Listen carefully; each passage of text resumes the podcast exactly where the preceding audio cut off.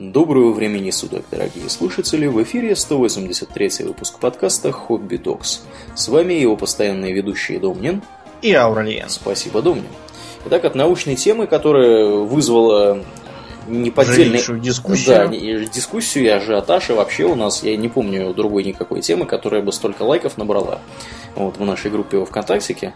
Э, я думаю, что нам надо почаще вообще на что-то околонаучное говорить. Да, но это, понятно, требует отдельной, отдельной подготовки, поэтому угу. мы в данный момент готовимся продолжать ее. Да, да, да, да. А пока что...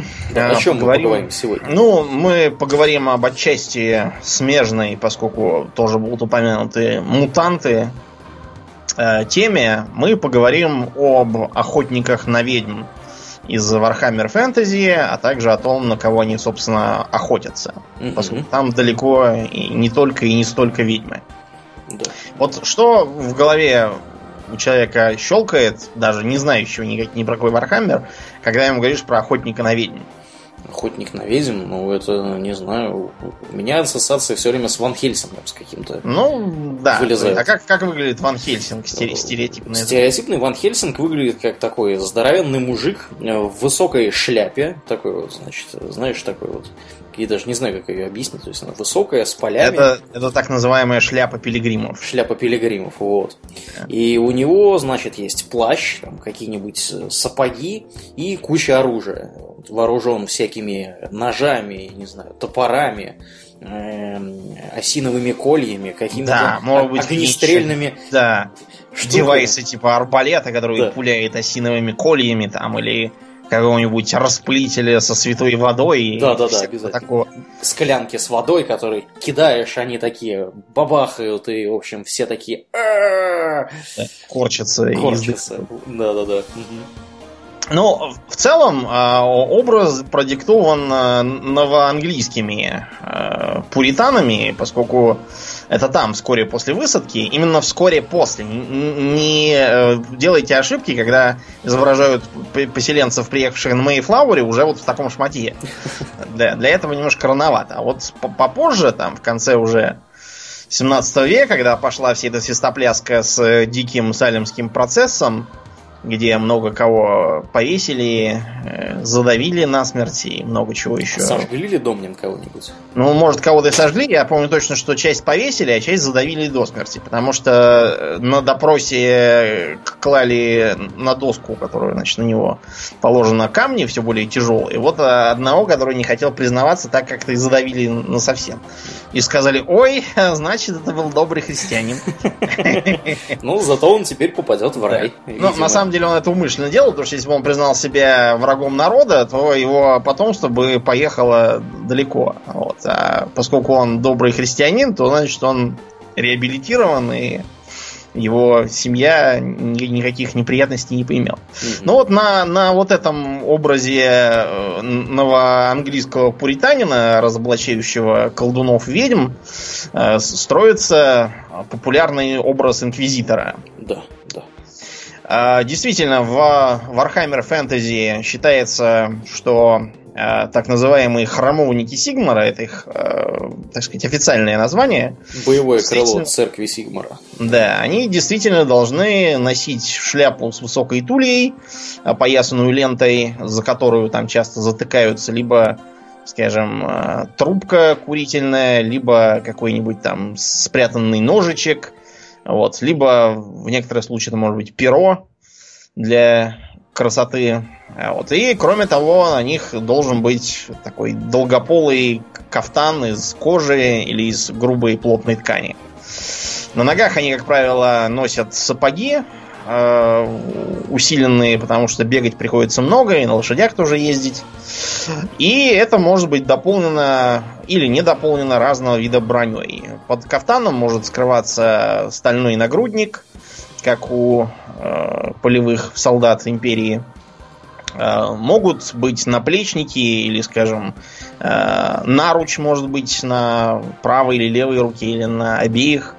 Но многие считают, что утяжеляться броней излишне, вот, и вместо этого предпочитают увешиваться э, всякими полосками бумаги с э, священными текстами, э, оружие да, да, да. побольше берут. Там Кинжалы много всякие. Кинжалы метательные, небольшие топорики. Это пистолеты часто, которые носятся в значительных количествах, от двух там до восьми и чуть ли не до 10 изо всех мест торчат пистолеты, потому что однозарядные. Некоторые на однозарядные оружие не рассчитывают и носят такие вот перечницы. То есть э, с вращающимся блоком стволов. Пистолет, вот, который, если так крутнуть, то можно по-ковбойски сделать несколько выстрелов. А, из холодного оружия они предпочитают шпаги, кинжалы.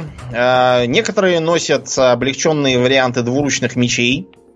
Как правило, это те, кто просто с ними изначально работал, а в храмовники попал уже потом. Вот. Э, могут использоваться и обычные мечи, некоторые применяют э, топоры, в большом почете арбалеты, как большие, э, так и такие маленькие пистолетообразные. Вот, по, по одному в каждую руку. Их ценят потому, что перезаряжаются значительно быстрее и легче, чем э, полноценный пистолет. В общем, э, довольно пестрое у них снаряжение. Довеском при всему этому идут разные там склянки со священной водой, со святыми мощами, всякие благословенные печати, угу. э, святые символы, как правило, это разные вариации на тему двуххвостой кометы, которая является священным символом церкви Сигма.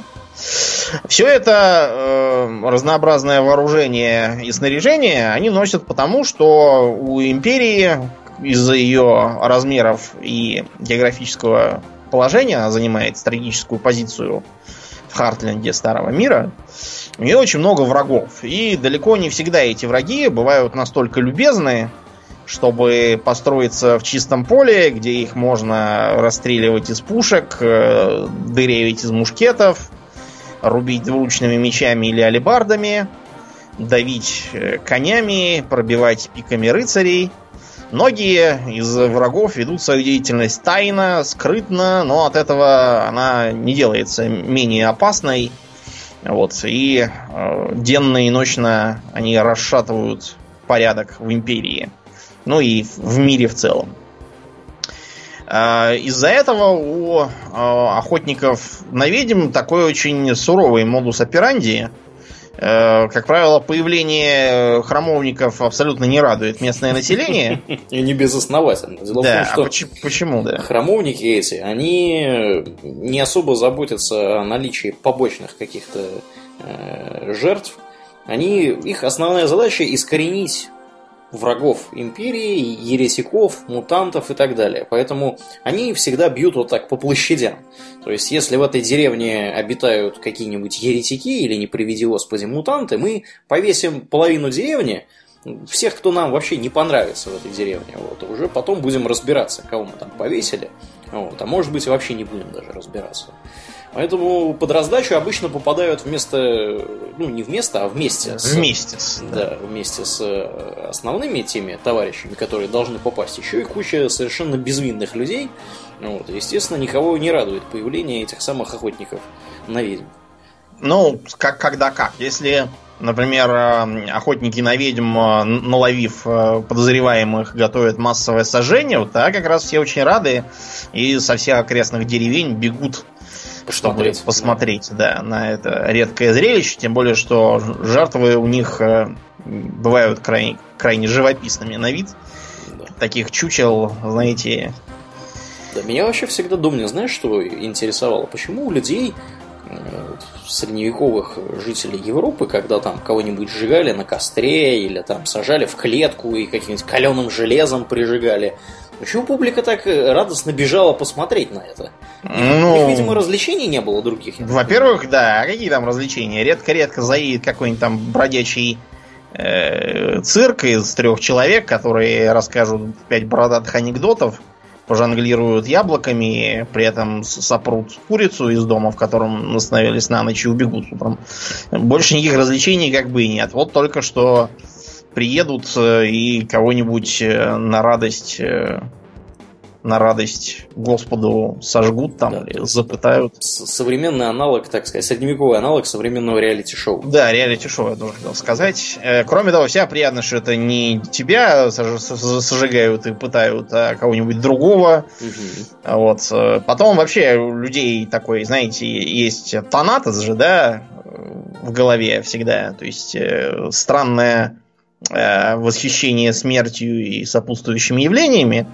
Вот, например, когда Карла английского-то казнили после его поражения в гражданской войне с Кромвелем. Угу. Угу. Э, ну, во-первых, палач сразу убежал, сказал, что не-не-не, мне еще в этой стране жить.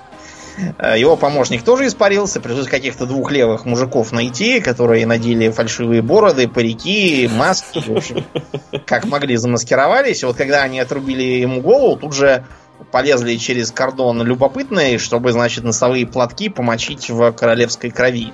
И потом эти сувениры впаривать за большие деньги роялистам и не только. Так что, ну, вот так, так люди устроены. Мы вот э, про, про казнь мутантов, еретиков и колдунов там говорим. Да я бы сам тоже пошел посмотреть. Меня затрудняет сказать, зачем люди э, смотрят э, по ящику передачу этого Гордона, на который, как правило, сюжет незатейливый.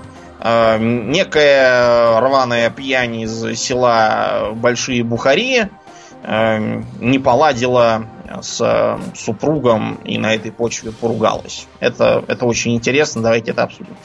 Вот, вот это вот мне непонятно. То есть там даже макрухи нету в этой передаче? Нет, так, просто плохо зарабатывает, много пьет, хреново готовит, дома грязь. Вот это битый час надо обсуждать. Зато, Домнин, про это можно говорить бесконечно, потому что каждый, если не второй, то третий примерно такой. Ну, я, я стараюсь дистанцироваться, я бы вот лучше пошел посмотрел на сожжение ведьм. По крайней мере, я его еще ни разу не видел, а то, что дома грязь и прочее, так это меня не удивишь. Ну так вот, а, при том, что э, у охотников на ведьм такая высокая цель, они сравнительно э, децентрализованные как структура и не имеют единого иерархического руководства. То есть когда-то оно было. Дело в том, что считалось, что э, орден храмовников э, находится под триединым руководством, с одной стороны, императора, с другой стороны, великого Теогона, как главы культа Сигмара, а с третьей стороны, лорда-протектора. К сожалению, вроде как неплохая идея создать такой вот треугольник власти не сработала, просто потому что треугольник власти не может работать, если два из его углов имеют Э, кучу своих обязанностей, а участие в этом треугольнике где-то на десятом или пятнадцатом месте для них. А третий как раз никаких других занятий не имеет и может э, все свое время посвящать именно работе ордена. В общем, ну, там очень быстро завелись злоупотребления властью, и последним из э, лордов-протекторов был некий Таддиус Гамов. Гамов, вот он, я бы даже да, сказал. Да. Не в, а в у. Гаму. Да, ну, факт то, что да, его, его не сложили, и орден с тех пор реформировали. Э, никаких лордов-протекторов там больше нет. Его э, поделили на три крыла: северное, южное и восточное. Вот, э, в каждой из которых э, есть один э, генерал-охотник на ведьм. Угу. Вот. А, они являются такими довольно автономными и теоретически а, вынуждены только прислушиваться к просьбам и мнению императора и Тиагона. Но это, как правило, в, особых случаях. А так они делают, что хотят. Значит, э, дальше идет иерархия так называемых э, капитулов. Потому что в каждом из трех крыльев есть определенное количество э, домов капитулов, которых, э, которые служат штаб-квартирами для ордена храмов. Там э, достаточно плотно утрамбовано как э, обучение для новичков, э, так и библиотека, где хранится всякое, что нельзя показывать публике. Там э, есть и храм, и госпиталь, и оружейное, и э, отдел связи, так сказать. Вот, и э, можно получить приказы, передохнуть, пополнить запасы, набрать желающих э, себе в отряд. Ну и вообще, вся жизнь охотника на ведьм концентрируется вокруг э, одного или нескольких капитулов, смотря по его деятельности. Э, каждым капитулом заведует капитан. Дальше идет, э, так сказать, уровень полевых оперативников. Это храмовники. Вот когда мы говорим про охотника на ведьм в шляпе с высокой тульей, плаще со шпагой и пистолетом, вот это, как правило, храмовник. Угу. Они подчиняются э, указаниям капитанов, но из-за специфики работы часто действуют на свой страх и риск, э, руководствуясь, так сказать, инквизиционным чутьем. Здравым а, смыслом. Да, да, здравым смыслом, инстинктами и обстановкой. Поскольку Э, как правило, э, расследования развиваются стремительно, всякие происшествия таинственные требуют безотлагательной реакции. По каждому поводу бегать э, в капитул и спрашивать у капитана, что делать, невозможно. Так что, как правило, туда они возвращаются уже после, чтобы доложить о результатах. Храмовник путешествует не в одиночку. Угу. Ну, то есть бывают, конечно, разные сумасшедшие, но они обычно долго не живут. Э, так вот, у каждого храмовника есть свита. В эту свиту, как правило, входят один или несколько э, учеников. Это такой младший охотник на ведьм, который некоторое время работает под началом полноценного храмовника и набирается там ума, ума разума, за ним ведется наблюдение. Те, кто показывает себя либо недостаточно усердными, либо чрезмерно усердными и бесконтрольными, стараются отбраковывать. Вот. Ну и э, помимо этих, так сказать, э, пол- полноправных членов, есть еще и довольно большое число, скажем так, э, сотрудников. Это могут быть э, просто солдаты. У охотников на ведьм есть полномочия, скажем, затребовать себе из какой-нибудь э, из какой-нибудь компании составляющий имперскую армию, одного или нескольких конкретных солдат для того, чтобы их сопровождать в каком-то задании. Угу. Отка- отказывать им, как правило, себе дороже. Никто не стремится ссориться с храмовниками. Это священники разной степени воинственности. Дело в том, что у э, Сигмара, поскольку это все-таки бог воин, у него и духовенство, как в основном воинствующее. Типичный сигмаритский э, священник это такой мордастый бритоголовый мужик с э, разной степени тяжести доспехами, э, как правило, с горжеткой, но при этом без шлема. Горжетка это такой латный воротник, который, если сунуть голову в плечи, можно немножко так защитить голову. Спрятаться. Как да, черепах. спрятаться. Да. Ну а шлемов они не любят, вместо этого, как правило, носят на голове железный обруч, который, в принципе, в, в некоторых случаях может даже помочь. А, и да, с молотом, а также с определенными сверхъестественными способностями, типа исцеления, поражения зла, выискивания хаоса и прочих дел. Такой священник, сами понимаете, в компании э, охотника на ведьм будет очень полезен. Как э, с духовной точки зрения, так и с грубо материальной. Потому что огреть молотом э, грешников и еретиков это всегда полезно. Могут присутствовать и волшебники. Это, правда, сильно зависит от самого охотника на ведьм, потому что в целом у Ордена Храма к магам какое отношение? Достаточно двоякое. Одни считают, что волшебники вообще это порождение хаоса и не должны существовать в пределах империи. А Некоторая логика да. в этом утверждении есть. Угу.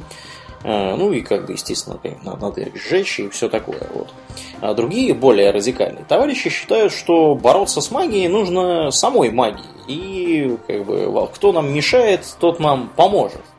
Вот, поэтому беру с собой этих волшебников, чтобы те при случае поражали еретиков и демонов огнем, еще какими-нибудь... Металлом, да, например. Металлом тоже. Молнией, много чем еще. Угу. Волшебники бывают разные, так что выбор есть всегда.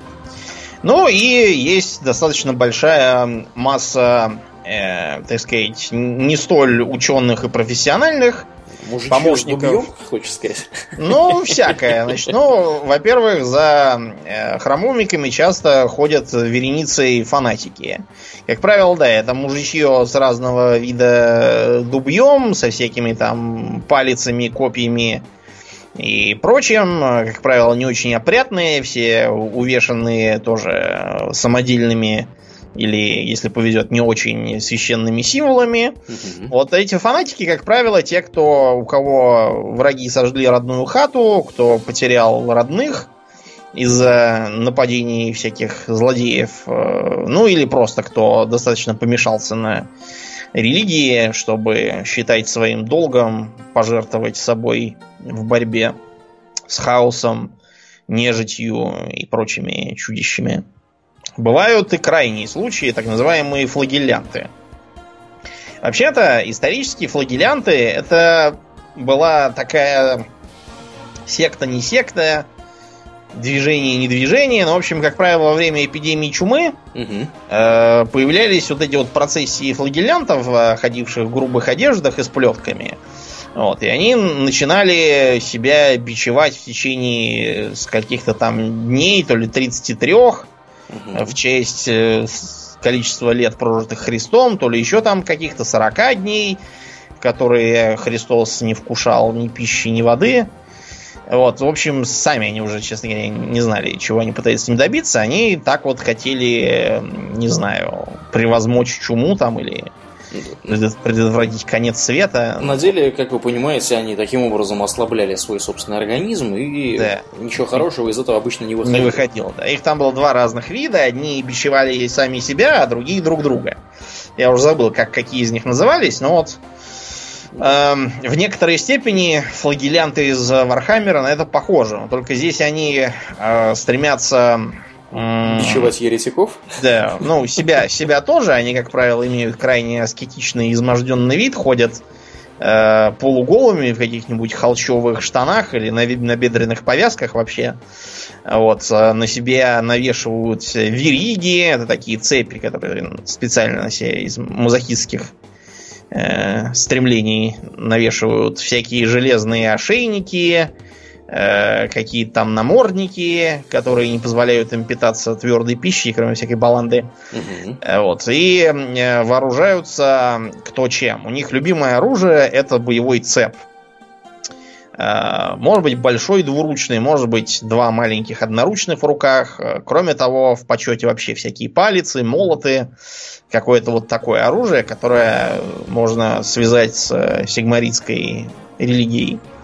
Вот. Они считают, что конец света уже недалек, э, что, так сказать, жизнь бессмысленна, что тьма наступает, и единственное, что можно и нужно сделать, это постараться пасть в борьбе с нею, чтобы сделать, с одной стороны, что-то полезное, а с другой стороны, не доживать до конца света. Вот. Э, Такие отряды даже встречаются на полях сражений. Они любят при- присоединяться к разным там крестовым походам на хауситов, зеленокожих, э, нежить и вообще всех, кто попался. Вот. И славны тем, что абсолютно никогда не отступают и ничего не боятся.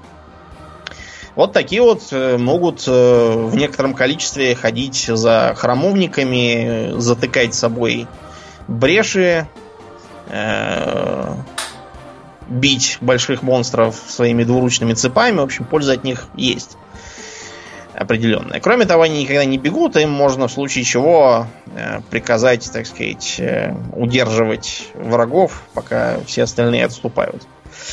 На это они тоже пойдут с большой радостью. Вот. Ну и вот в такой пестрой компании типичный охотник на ведьм путешествует по городам и весям. Э, всех и вся подозревает в ереси, э, ведьмовстве, поклонении хаосу, э, вампирам, э, связях с крысами и вообще во всем. Э, определенная доля, э, определенное рациональное, я даже сказал, зерно в этом подозрении есть, потому что действительно для хаоса из живущих в Старом Свете рас э, полностью не подвластна только одна. Догадываешься, какая? Крысы? Нет, крыс как раз подвластны. А я говорю про зеленокожих. А, Потому что, да, их жизнерадостная тупизна никакому хаосу не по зубам. Да уж. Э, среди охотников на ведьм нет единства мнений, потому что многие из них исповедуют взгляды разной степени радикальности или консервативности. Вот а, одно из, э, один из камней преткновения Аурлиен уже описал, это отношение к магии и волшебникам вообще. Второе это, например, э, некоторые вопросы, связанные с теми же самыми крысами. Теоретически считается, что скейвины являются просто мифом. И э, те, кто слишком уж серьезно в них верит, считаются либо за ненормальных, либо, может быть, за вредителей там каких-нибудь. А, вот, поэтому э, в них верят только самые радикальные охотники на ведьм и стараются э, найти доказательства их существования и злокозненной деятельности. Э, я пару раз читал произведение про вот это вот. Напоминает, знаешь что? Что? Напоминает агента Малдера.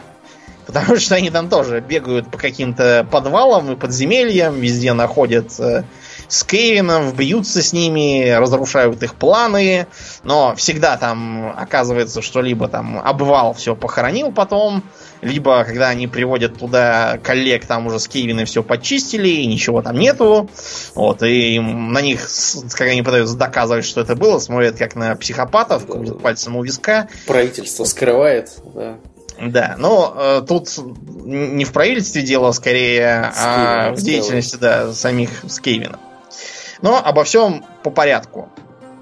Традиционно считается, что основным, э, так сказать, э, приложением сил для э, охотников на ведьм являются, собственно, ведьмы. А вот что такое ведьма, это вопрос уже дискуссионный. Э, дело в том, что помимо э, коллегий магов, которых э, учатся и работают, так сказать, официальные волшебники, визарды, существует еще определенное количество эм, таких, эм, как вот называется, бродячих волшебников. Между прочим, волшебников. Да, да. Термин, между прочим, абсолютно тот же самый, что и в Игре а, престолов. А, да, в Игре престолов это Hedge Wither, Wizard. Mm-hmm. То есть, буквально, да, бродячий волшебник, э, дорожный волшебник, бездомный волшебник, межевой волшебник.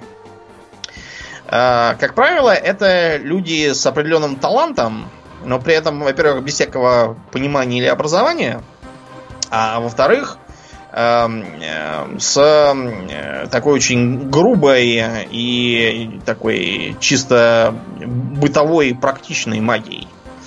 Они используют разные ветра магии, как правило, даже не понимая, что такое ветра, почему они разные и как это все работает.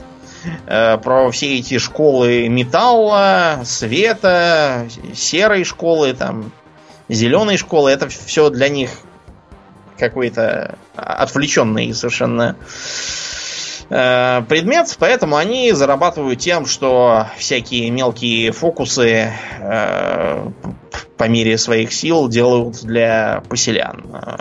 Кто-то занимается исцелением и себя называет врачевателем или целителем.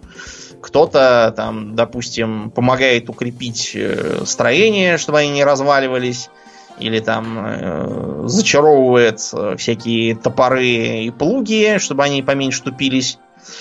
Вот. Сказать, работает это или нет, на самом деле трудно. Но что-то вроде как получается. На таких смотрят с подозрением, но, как правило, из-за того, что их силы, прям скажем, скудны, э, им никто старается не мешать. Ну и кроме того, они сами не особо отсвечивают, стараются пребывать где-нибудь в глухих местах, а в Вальдорфе на улицах, разумеется, не встретишь.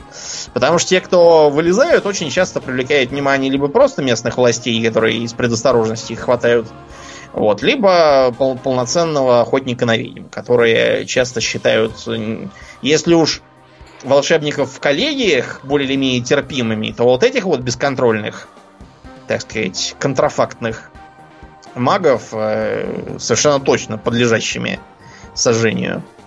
Э, изредка, правда, бывает так, что их наоборот э, принимают в свои ряды, но это очень редко, потому что мало того, что нужно и быть очень, скажем так, э, широко мыслящим охотником на ведьм, так еще и нужно, чтобы этот бродячий колдун из себя что-то серьезное представлял.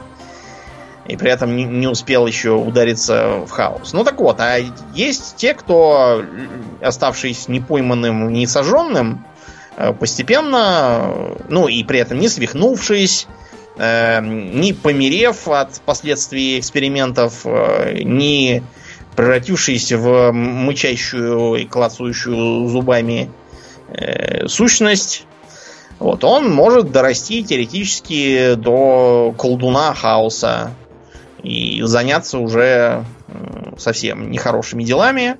Заключить, например, пакт с каким-нибудь демоном. Э, для вот таких вот бродячих колдунов-самоучек э, типичное заключение пактов с демонами Цинча. Потому что он большой любитель вообще волшебства, ну и изменения как такового.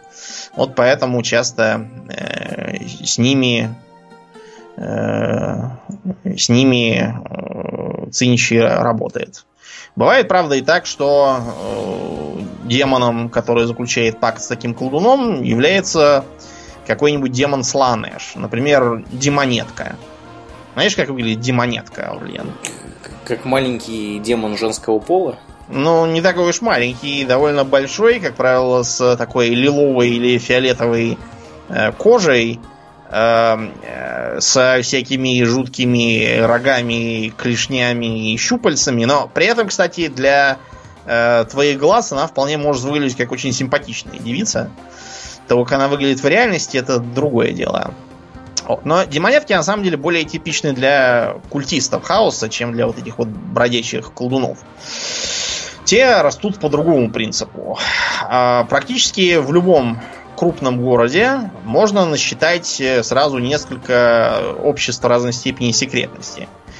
Многие из них абсолютно безобидные. Это могут быть всякие союзы вольных каменщиков, всякие полумистические собрания городских гильдий, объединения городских купцов и всякого такого. Но бывает и так, что э, в городских стенах действуют глубоко законспирированные культы хаоса. Культы эти всегда строятся по иерархическому принципу. А, во главе него стоит так называемый маг культа. Это, как правило, напрочь уже пропащая душа. А, он а, даже на вид является совершенно явным приверженцем хаоса.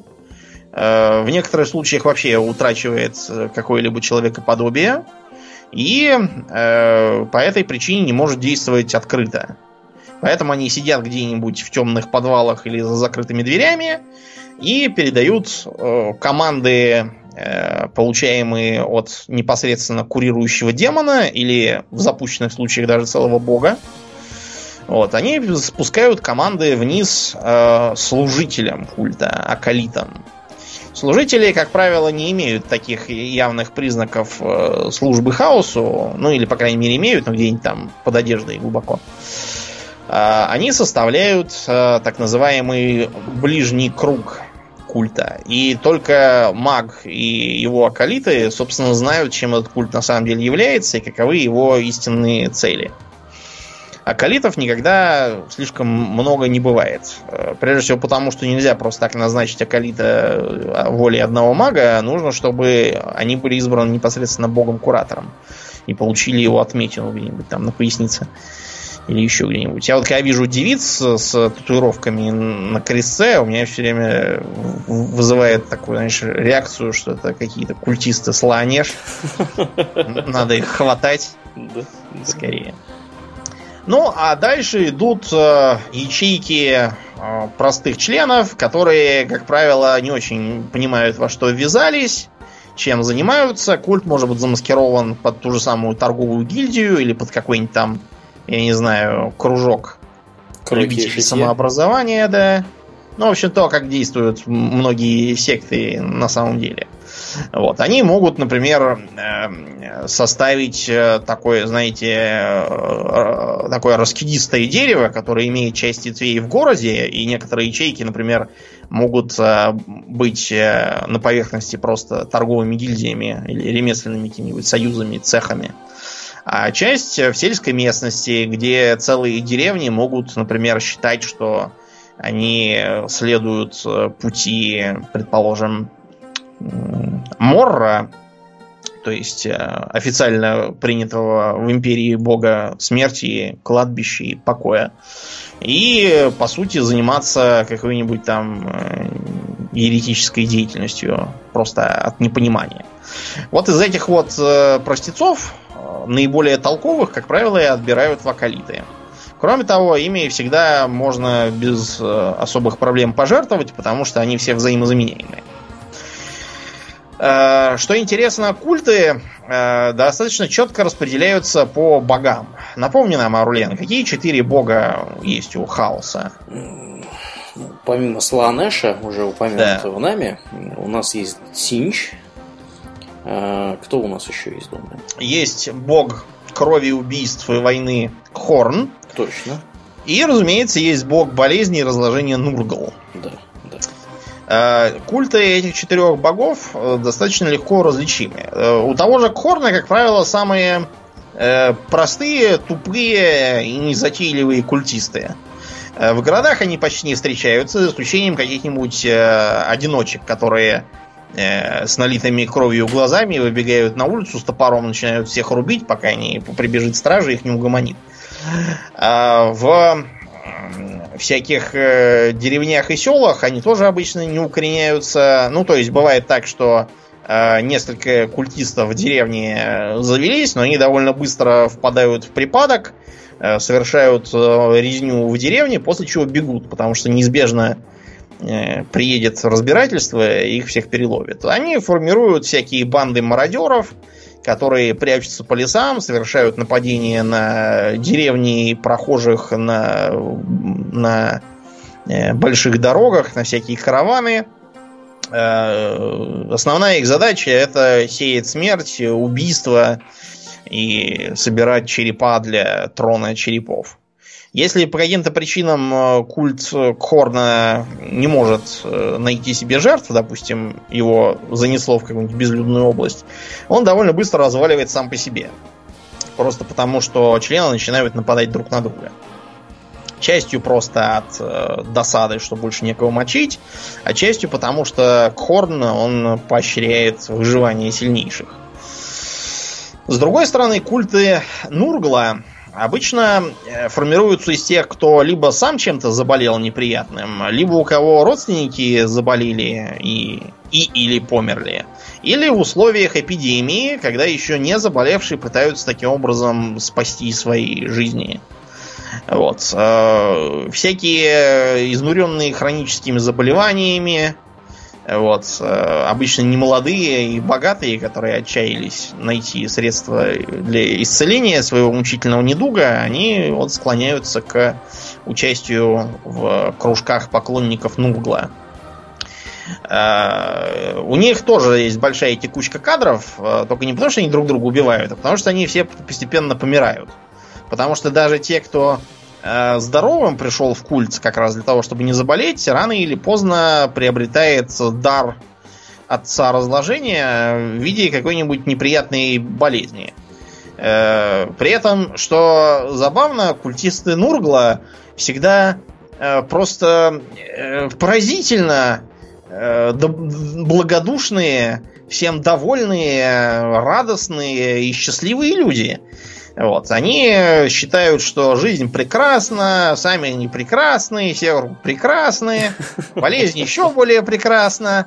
Вот, ее надо, разумеется, распространять, а то, чтобы все тоже поняли, как все прекрасно. Ребята на позитиве все время. Да, Нургла они любовно называют дедушкой. Вот, э, при том, что когда он является, он все время в окружении таких, знаешь, маленьких э, прыгающих таких головастиков, э, которых, которых называют нурглингами, они как бы его внучки. Он о них всегда заботится, там их поглаживает.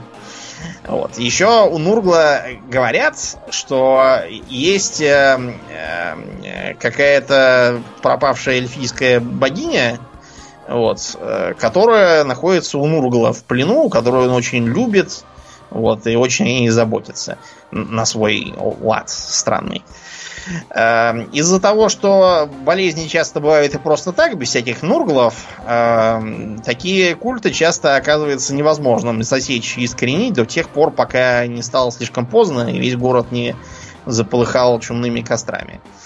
Вот. Из-за этого в борьбе с культистами Нургла охотники стараются руководствоваться принципом э, боги узнают своих и просто устраивают карантин, вот, и ждут, пока все там внутри попередохнут. Вот, а если они вдыхают медленно, то, опять же, окружают, все баррикадируют и поджигают. Без, без лишних затей. Потому что справедливости ради, они там все равно все перемерли.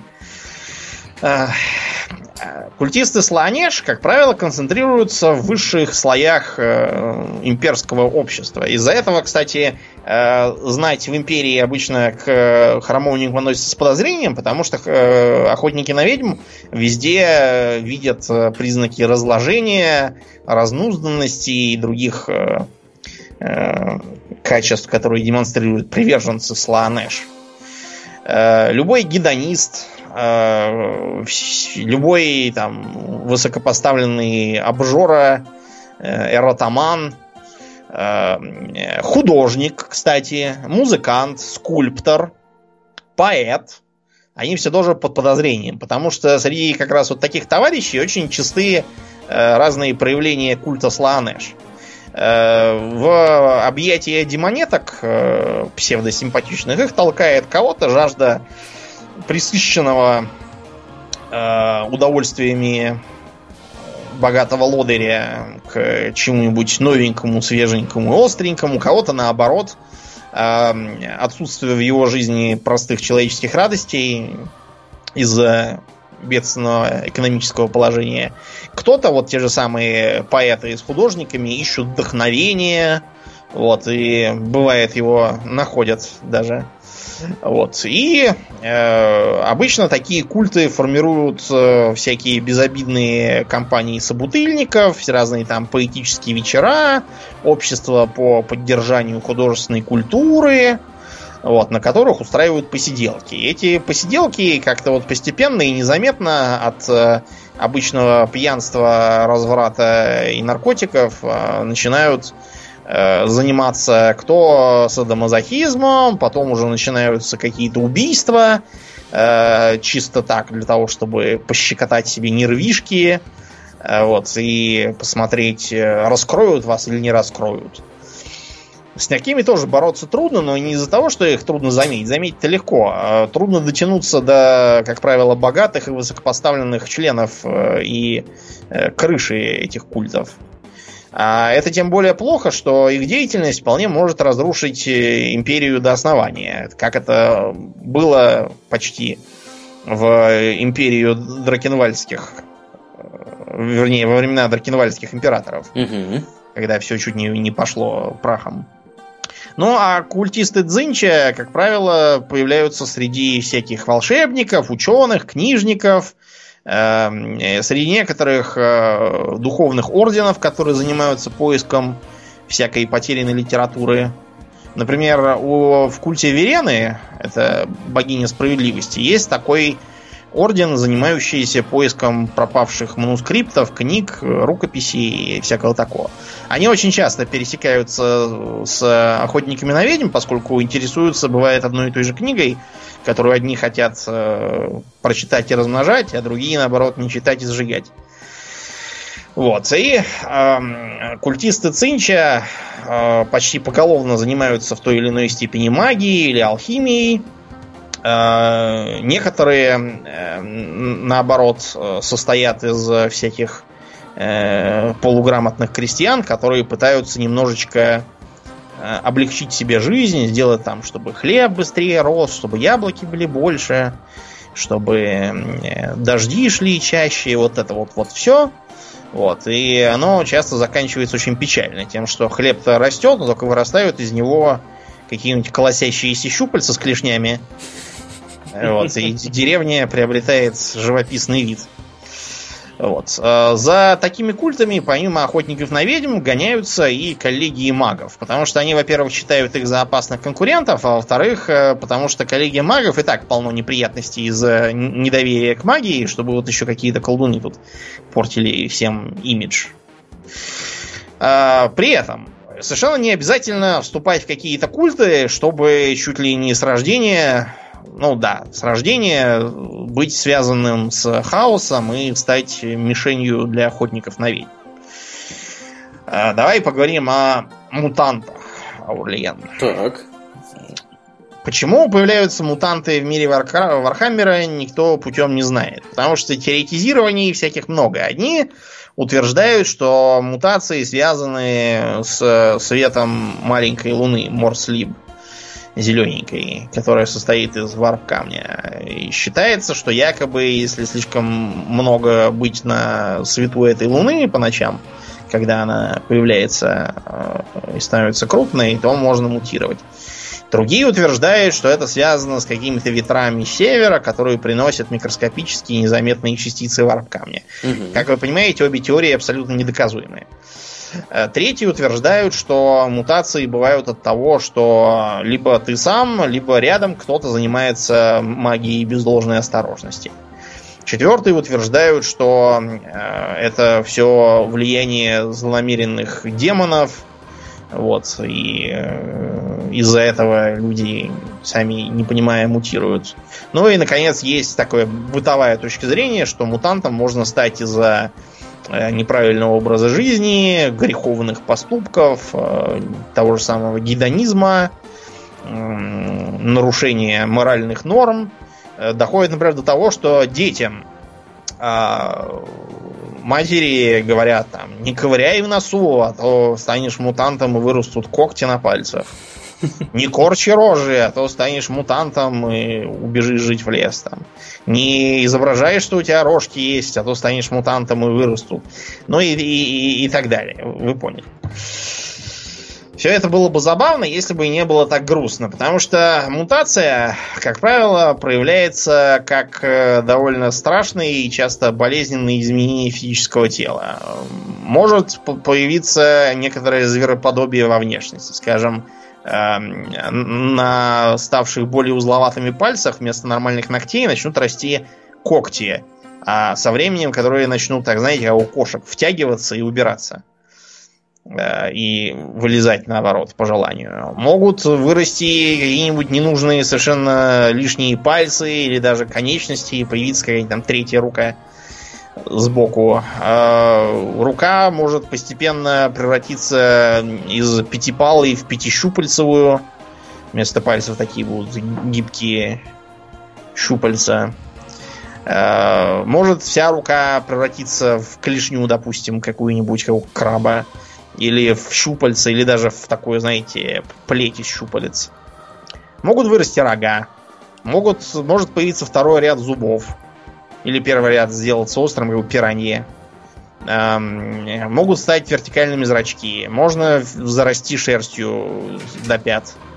Э, ноги могут превратиться в копыта. Колени могут начать сгибаться не вперед, а назад. Э, на животе может появиться зубастая пасть, которая как-то своей жизнью живет. Э, может отрасти хвост, например. Или э, э, нос и рот могут как-то слиться в такой, знаете, клюв вроде как у попугая. Короче, много чего может быть, и выглядит это все не очень приятно. Э, как правило, из документированных случаев в мутантов превращаются либо от рождения, бывает так, что у совершенно нормальных, по крайней мере, на вид отца и матери рождается младенец, у которого такие, знаете, маленькие такие рожки на голове. И такой маленький хвостик. И при этом еще какие-то странно пушистые ноги ниже колена. Таких э, детей предписано тут же нести в ближайший храм Сигмара или вот э, к охотникам на ведьм, которые их собирают и сжигают. Э, у некоторых родителей не поднимается рука такое делать, хотя некоторые, наоборот, решают, что возиться с всякими сигмарами не надо, а просто берут кувалду, его сразу раз в мясо э, разморжают и выкидывают в канаву, чтобы избавиться и не получить пятно подозреваемых. Отчего это у вас такие дети вдруг стали рождаться? Да, очень подозрительно. Нет ли у вас там в штанах хвоста небольшого? Вот. А некоторые, у них на такой духа нет, они их могут, например, попробовать укрыть от других, если они живут в какой-нибудь глуши, там, в лесной сторожке, где никто не бывает. И подождать, пока оно вырастет, и молиться, что оно не сожрет их как-нибудь ночью. А другие уносят его куда-нибудь в лес и оставляют на пеньке, чтобы он там сам дуба врезал. Но это редко бывает, потому что вокруг таких брошенных мутантов тут же появляется депутация от ближайшего стада зверолюдов, которые такого ребенка уносят с собой. Э, это один из способов пополнения своих рядов. Мутант, в принципе, редко считается полноценным зверолюдом и занимает там довольно низкую позицию в иерархии, но тем не менее. Можно вдруг стать мутантом, э, скажем, ходят слухи, что Э, был такой поэт и драматург, вот, который написал некую похабную пьесу про э, непотребные, непотребные страсти Дио, Диого Бризака какого-то. В общем, считалось, что эта пьеса была настолько э, похабной и развратной, что даже Сланеш сама возрадовалась и вознаградила и автора э, Бруно Мальвазена э, венчиком из щупалец вокруг шеи. Вот. Э, он куда-то исчез до того, как до него успели добраться охотники на ведьмы, и куда он делся неизвестно, но считается, что вот это вот то, что бывает, когда ты пишешь слишком всякие да, непотребства. Да. А вот. Э, все мутанты, без исключения, объявляются вне закона на имперских землях. Даже те, кто ведет себя нормально, а вообще-то говоря, для мутантов это как раз не характерно. Несмотря на то, что похоже, что мутант совершенно не обязательно должен быть съехавшим с ума злодеем, э, многие из них э, ведут себя как безумные, нападают на людей, могут э, попытаться убить своих родителей, которые их прятали от окружающих. Вот. И, в общем, считаются за мало того, что опасность, так еще и за, за заразу, которая может распространиться. Вот, так что их обычно убивают на месте за банды мутантов, живущие в лесах, там, во всяких горах, куда они бегут и сбиваются в стаи, и назначают награды, за ними ездят экспедиции охотников на ведьм. Но э, при этом э, считается, что существуют какие-то секретные э, отделения э, служителей Шали или Верены, поскольку Шали это богиня милосердия, а Верена богиня справедливости, у них есть свои резоны считать, что истреблять мутантов поголовно неправильно. Одним их жалко, а другие считают, что это несправедливо. А, вот, и считается, что эти радикальные служители двух культов э, про свои взгляды в основном помалкивают, потому что ничего хорошего озвучания этого им не несет. Они вместо этого открывают в разных глухих местах, горах и лесах такие, знаете, санатории и лечебницы, куда собирают неагрессивных мутантов и пытаются э, найти какой-нибудь способ лечения. Ну, например, вот э, что будет, если эти щупальца попробовать ампутировать? Они вырастут заново или не вырастут? А если рога вот эти вот спилить, а зашлифовать что-нибудь из этого получится? Вот. И пытаются как-нибудь решить проблему мутантов без того, чтобы всех истреблять поголовно. Но это все и неофициально, и незаконно, и все такое. Некоторые мутанты, правда, сами ищут э, способ избавиться от э, лишних щупалец или там рук. Вот, и обращаются либо к специалистам достаточно э, смелым для того, чтобы браться за такую работу, и достаточно жадным, чтобы польститься на большие деньги, которые за это предлагают. Вот, и э, пытаются как-нибудь с помощью ампутации или других медицинских э, процедур вот, э, от всего этого избавиться. Опять же, нет никаких достоверных данных о том, чем это все кончается и можно ли так действительно вылечиться. К тому же большинство мутантов не способны позволить себе хирургов, да еще и за двойную цену за молчание. Вот, и поэтому просто либо таятся, стараются носить там всякие длинные штаны, высокие сапоги, чтобы было не видно, что у них копыта на ногах. Вот. Либо, если уж не спрятаться никак, бегут, скрываются, могут примыкать к бандам мародеров, э, отыскивать стада зверолюдей, занимать там положение прислуги. Вот. Или попробовать э, как-нибудь э, уцелеть в одиночку. В общем, тяжела жизнь мутантов. Да, жизнь мутанта, прям скажем, тяжела. Все ненавидят, охотники идут по следу, зверолюды презирают и называют э, малорогим. В общем, неприятно. Э, вот. Э, поневоле от такого озлобишься. Угу. Ну и последним, так сказать, что э, последней мишенью, э, за которой охотятся э, охотники на ведьм, это проявление демонов хаоса. Дело в том, что Э, несмотря на то, что появление достаточно крупного демона требует э, призывателя, заключающего с ним пакт, угу. вот, и таким образом позволяющего покинуть э, э, измерение хаоса, вот, и войти в этот мир, есть и более маленькие демоны на так называемом уровне зверей хаоса. Это такие туповатые, практически неразумные, э, свирепые твари, часто бегающие на четырех ногах и выглядящие либо как какие-нибудь э, собаки злобные, ну вот, либо как такие, знаете, бесенята смешные с большими черными глазками и с э, зубастой пастью, с такими крылышками вот, за, э, за спиной. В общем, демонические твари и места их обитания. Да, да, да, да. Э, такие часто, кстати, навязывают свое э, присутствие достаточно глупым людям, например, вот все тем же самым э, художникам, всяким поэтам и тому подобному. Они являются к ним и прикидываются их музами. Между прочим, муза это вполне официальный термин для бесенят слонеж. Потому что Потому что, да, в этом мире музы, они вот такие. Вот. И они нашептывают э, всякое людям на ухо, часто оставаясь для них либо невидимыми, либо принимая какой-нибудь симпатичный вид.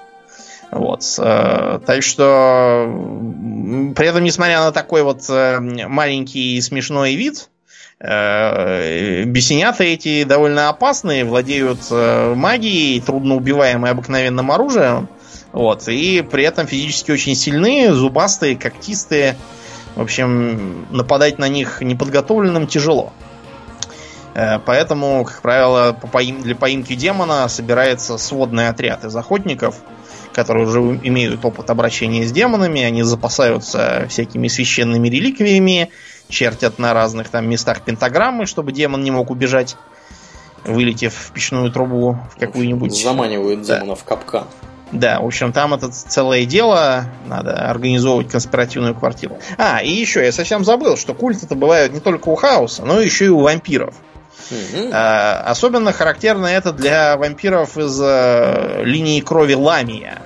Потому что, в отличие от а, скучных Карштейнов, Ламии не стремятся к а, явному политическому контролю над какой-нибудь областью, а вместо этого а, считают за благо Э, инфильтровать э, элиту человеческого общества и, так сказать, представ... маскируются на поверхности, прикидываясь какой-нибудь там маркизой, устраивающей ночные балы, вот, и приглашающие знатную молодежь к себе на всякие пьянки и посиделки.